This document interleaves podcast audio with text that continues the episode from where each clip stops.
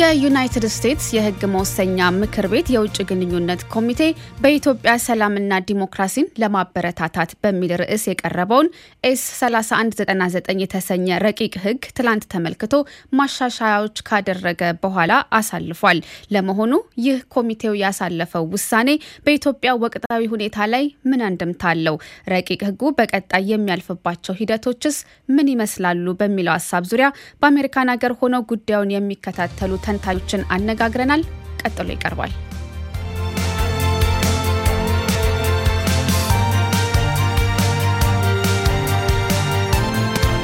በኢትዮጵያ ሰላምና ዲሞክራሲ እንዲሰፍን ለማበረታታት በሚል ርዕስ በዩናይትድ ስቴትስ የሕግ መወሰኛ ምክር ቤት የውጭ ግንኙነት ኮሚቴ ሊቀመንበር ሴናተር ሮበርት ሜንዴዝ የቀረበውና በሌሎች ሶስት ሴናተሮች ድጋፍ የተደረገለት S 3199 ረቂቅ ሕግ ትላንት በኮሚቴው አባላት ከታየ በኋላ ጥቂት ማሻሻያዎች እንደተደረገበት ተገልጾ አልፏል። ለመሆኑ ተደረጉ የተባሉት ማሻሻያዎች ምንድን ናቸው? በአጠቃላይ የሕጉ ይዘት ላይ ለውጥ አምጥቷል ወይ ስንል በደቡብ ካሮላይና የሕክምና ዩኒቨርሲቲ የማህበራዊ ጤና መምህርና ተመራማሪ እንዲሁም ጸጥታና ፍትህ ለትግራይ የተሰኘው ተቋም ምክትል ፕሬዝዳንት የሆኑትን ዶክተር ሙሉጌታ ገብረ እግዚአብሔርን ጠይቀናቸዋል። ረቂቁ ብዙም የተሻሻሉ ነገሮች የሉትም። ሲያልፍም chairman ሜንዴዝ እንዳሉት overwhelmingly supported ሆኖ ነው ያለፈው ነው ያሉት እና በሁለቱም ፓርቲዎች እንዲሁ የአሜሪካ አሰራር bicameral ነው። ከዴሞክራቶችም ከሪፐብሊካኖችም ድጋፍ አግኝተው ያለፈ የህግ ረቂቅ ነው። ረቂቅ ህጉ በኢትዮጵያ ላይ ጫና ለማሳደር የሚያስቀምጣቸው ማዕቀቦች በኢትዮጵያ ያሉትን ችግሮች ከመፍታት ይልቅ ሀገሪቱን ወደ በለጠ አለመረጋጋት የሚከት ነው በማለት ተቃውሞውን ሲገልጽ የቆየው የኢትዮጵያና የአሜሪካን ህዝብ ጉዳዮች ኮሚቴ ሊቀመንበር አቶ መስፍን ተገኔም የሰኔት ኮሚቴው በረቂቅ ህጉ ላይ አደረጉ የተባሉት ማሻሻያዎች ማዕቀቦችን የበለጠ የሚያጠናክሩ ናቸው ይላሉ። አንዳንድ amendment ኦች አንዳንድ ሴኔተሮች ጨምረናል ብለው ነው ያለፈው። ግን የጨመሩት amendment የኢትዮጵያን እና የኢትዮጵያን ህዝብና የኢትዮጵያን መንግስትን በተጨማሪ ተጠያቂ የሚያደርግ እንጂ ህጉን የሚያሻሽል ሆኖ አላገኘነው። በዛው መሰረት ያ የተሻሻለ ነው በሚል ሀሳብ እንዲያልፍ አድርገውታል እና በአሁኑ ጊዜ ቢሉ በአሁን ባለበት ሁኔታ ጸረ ኢትዮጵያም ነው ጸረ አሜሪካም ነው ነው የምንለው ለሁለቱንም ሀገሮች የሚጠቅም አይደለም። S ሰላሳ አንድ ዘጠና ዘጠኝ ረቂቅ ህግ በውጭ ግንኙነት ኮሚቴው ማለፉን ተከትሎ መግለጫ ያወጡት ሴናተር ሜንዴዝ የኮሚቴው አባላት ለረቂቅ ህጉ ከፍተኛ ድጋፍ በማድረጋቸው የተሰማቸውን ደስታ ገልጸው ረቂቅ ህጉ በኢትዮጵያ በአሁኑ ወቅት እየተካሄደ ላለው የዲፕሎማሲያዊ ጥረትና ተለዋዋጭ ሁኔታ ወደ ውይይትና አስተማማኝ ሰላም እንዲገባ አስገዳጅ ጫና የሚያሳድር አቅም በማቅረቡ ኩራት ይሰማኛል ብለዋል። ይህ ውሳኔ ግን ረቂቅ ህጉን በሚደግፉና በሚቃወሙ ኢትዮጵያኖች ዘንድ የተለያየ ስሜት ፈጥሯል። ህጉ ተቀባይነት እንዲያገኝ ድጋፍ ሲያደርጉ የቆዩት ዶክተር ሙሉጌታ ህጉ በዋናነት በኢትዮጵያ ሰላምና ዲሞክራሲ እንዲሰፍን አስቀምጧል ያሏቸውን አስገዳጅ ሁኔታዎች እንዲህ ያስረዳሉ። ብዙ ነገሮች አሉት። ምሳሌ መንገድ ዘግቶ ሰውን ማስራብ ግድያዎች አሉ። ሰዎች በማንነታቸው ምክንያት በፖለቲካ አስተያየታቸው ምክንያት የሚታሰሩበት ሁኔታ አለ። ይህም ነው የፖለቲካ ስፔሱን በጣም ጠበዋል። ነው አንድ ፓርቲ ሁሉም ነገር አግበስብሶ የያዘበት ሁኔታ ነው ያለው። ከዚህ በላይ ከባድ ከባድ የሆኑ ወንጀሎች ጽመዋል። ባለፉት አስራ ስድስት እና አስራ ሰባት ወራቶች ራሱ ቢሎች ውስጥ የተካተቱት ጾታዊ ጥቃቶች ቅድም ስጠራቸው ጄኖሳይድም ለራሱ የሚል ነገር ተነስተዋል እና እነዚህ ኢንቨስቲጌት ተደርገው ምርመራ ተደርገው ነው ተጠያቂነት የሚኖርበት አሰራር መፈጠር አለበት ማለት ነው። ሌላው አረገዋለሁ የሚለው ይህ የረቂቅ ህጉ እንደ አዲስ ሁሉንም ያካተተ የፖለቲካና የሁሉም አይነት አገራዊ ስምምነት ሊፈጠር የሚችል process እንዲኖርም I think የሆነ ማን ነው ያለው ነው? የኤርትራ መንግስትና የሌሎች ኃይሎች በኢትዮጵያ ያላቸው በጦርነቱ የመሳተፍ ሁኔታ፣ ወንጀል የመፈጸም ሁኔታ እሱም ሙሉ በሙሉ እንዲቆም ጥሪ ያደርጋል እና እሱንም ለማስፈጸም I think ብዙ ርቀት የሚሄድ የረቂቅ ህግ ይመስለኛል። ረቂቅ ህጉ የአንድ ሀገር የውስጥ ጉዳይ በውጭ ሀገር ህግና አቅም ለማስወሰን የተቀመጠ ህግ ነው የሚሉት አቶ መስፍን በበኩላቸው ረቂቅ ህጉ ተግባራዊ ቢደረግ በኢትዮጵያ ላይ ሊደርስ ይችላል የሚሉትን ጉዳት ይዘረዝራሉ። እንግዲህ አሁን ባለበት ሁኔታ ከሆነ economic sanction አለው።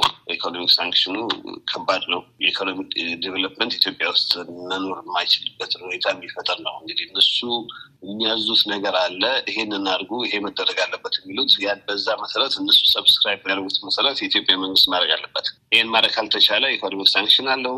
humanitarian support ብለው ያሉት sanction አለ። ከዛም አልፈው የ social የ freedom of expression እንኳን ለማገድ በኢትዮጵያ ውስጥ እነሱ define ያደረጉትን peace and reconciliation ያን በዛ እነሱ define ባደረጉት መሰረት ተቃውሟል ብለው የሚያስቡትን ሰው በክስና የ social media ም ሆነ official media prosecute ማድረግ ይችላሉ።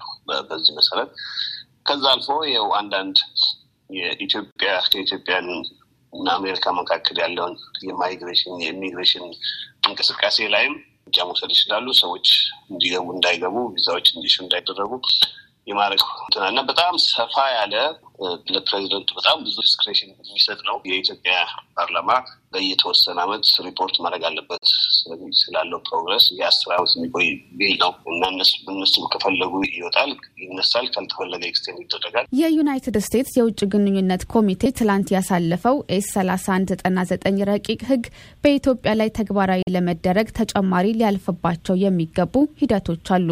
እነዚህ ሂደቶች ሁለቱም የዩናይትድ ስቴትስ ምክር ቤቶች እንደ ሁኔታው አስቸኳይነት እያየ የሚያፈጥናቸው ወይም የሚያዘገያቸው ሲሆን በህግ አውጪው ምክር ቤት ከቀረበው HR 6600 የተሰኘ የውሳኔ ሀሳብ ጋርም የሚዋሃድ እንደሚሆን ዶክተር ሙልጌታ ያብራራሉ። አሁን የሚቀጥለው ያው ወደ ዋናው ሴኔት ለመሄድ ስራዎች ናቸው የሚያስፈልጉት። ኮሚቴ አለ በሴኔቱ ውስጥ ይህን አዘጋጅቶ ለድምፅ ይወስደዋል ማለት ነው። እዛ ከጸደቀ HR ስድስት ስድስት ዜሮ ዜሮ የሚባለው እሱም እንደዚሁ በውጭ ግንኙነት ኮሚቴው የሀውሱ አልፈዋል። ሁለቱም ነው የሚጠረቁበት መንገድ ይፈጠራል ማለት ነው። የሀውሱም የሴኔቱ የሚስማሙበት ነገር አንድ ላይ መጥቶ ተጨምቆ ያው እሱ ደግሞ ጸድቆ ወደ ፕሬዚደንቱ የሚሄድበት አካሄድ ነው። ግን ይህ ብቻ አይደለም አካሄዱ።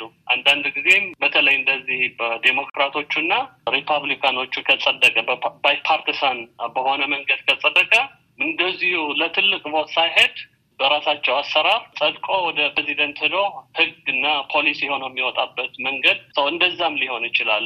በሌላ በኩል አቶ መስፍን ይህ ሂደት ላይሳካ ወይም ረቂቅ ህጉ ጸድቆ ተፈጻሚ ላይሆን የሚችልባቸው ሂደቶች እንዳሉም ይገልጻሉ። አንድ ወይም ሁለት ሴኔተሮች ሊያቆሙት ይችላሉ። filibuster የሚሉት ነገር አላቸው። block ሊያደርጉት ይችላሉ። አሁን ሴኔተር ራውንድስ ለምሳሌ vote አላረግም አልተስማሙም ሰውየው በነገሩ ወይም ሴኔተር ኢንሆፍ አንዳቸው ሊያቆሙት ይችላሉ። እንግዲህ ያ ማለት እነሱ ካቆሙት ስልሳ vote ካላገኘ በስተቀር አያልፍም። super majority ማግኘት አለበት እና እነሱ ካቆሙት ተስፋ የለውም። ከዚህ በኋላ ሊሞት ይችላል።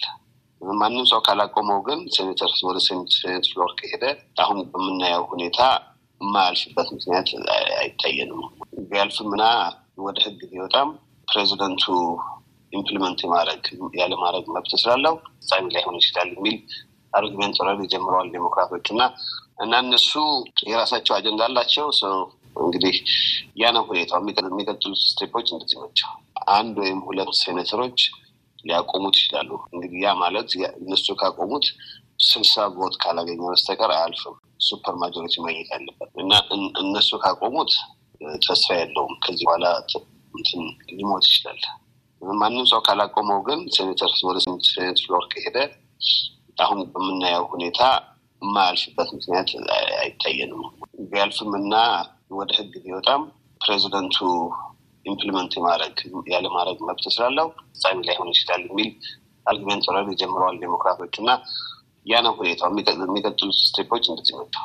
አሁን ባለው ሁኔታ የዩናይትድ ስቴትስ የህግ አውጭና ህግ አስፈጻሚ ምክር ቤቶች በተለያየ ጊዜ ያወጧቸው HR 6600 እና S 3199 የተሰኙ ረቂቅ ህጎች በየምክር ቤቶቹ ለመታየት የተመሩባቸውን የውጭ ግንኙነት ኮሚቴዎች ማለፍ ችለዋል። በቀጣይ በጠቅላላ ምክር ቤቱ ጸድቀውና የፕሬዝዳንቱን ፊርማ አግኝተው ህግ መሆን ይችሉ ወይም አይችሉ እንደሆን ወደፊት የሚታይ ይሆናል።